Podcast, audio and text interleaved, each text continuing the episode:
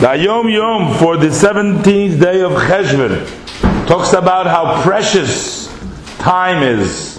And he quotes here that time has to be guarded.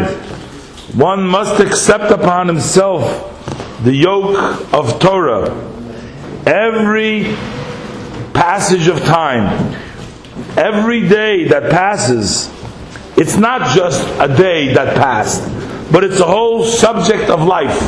It's a whole matter of life. The days keep on going, as the statement in the Yerushalmi, in Brachas, Perek Aleph, Halacha Aleph, chapter 1, Halacha 1, it says there, a day comes in, a day goes out, a week comes in, a week goes out, a month comes in, a month goes out, a year comes in, a year goes out.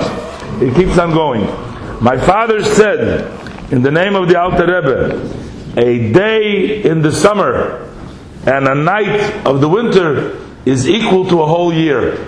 Meaning, what you can accomplish in uh, these times uh, is uh, unbelievable. I guess it also probably relates because this is the time of the year which the days are very short. So there's a lot of nighttime. So there's a lot of Torah and other good stuff you can accomplish.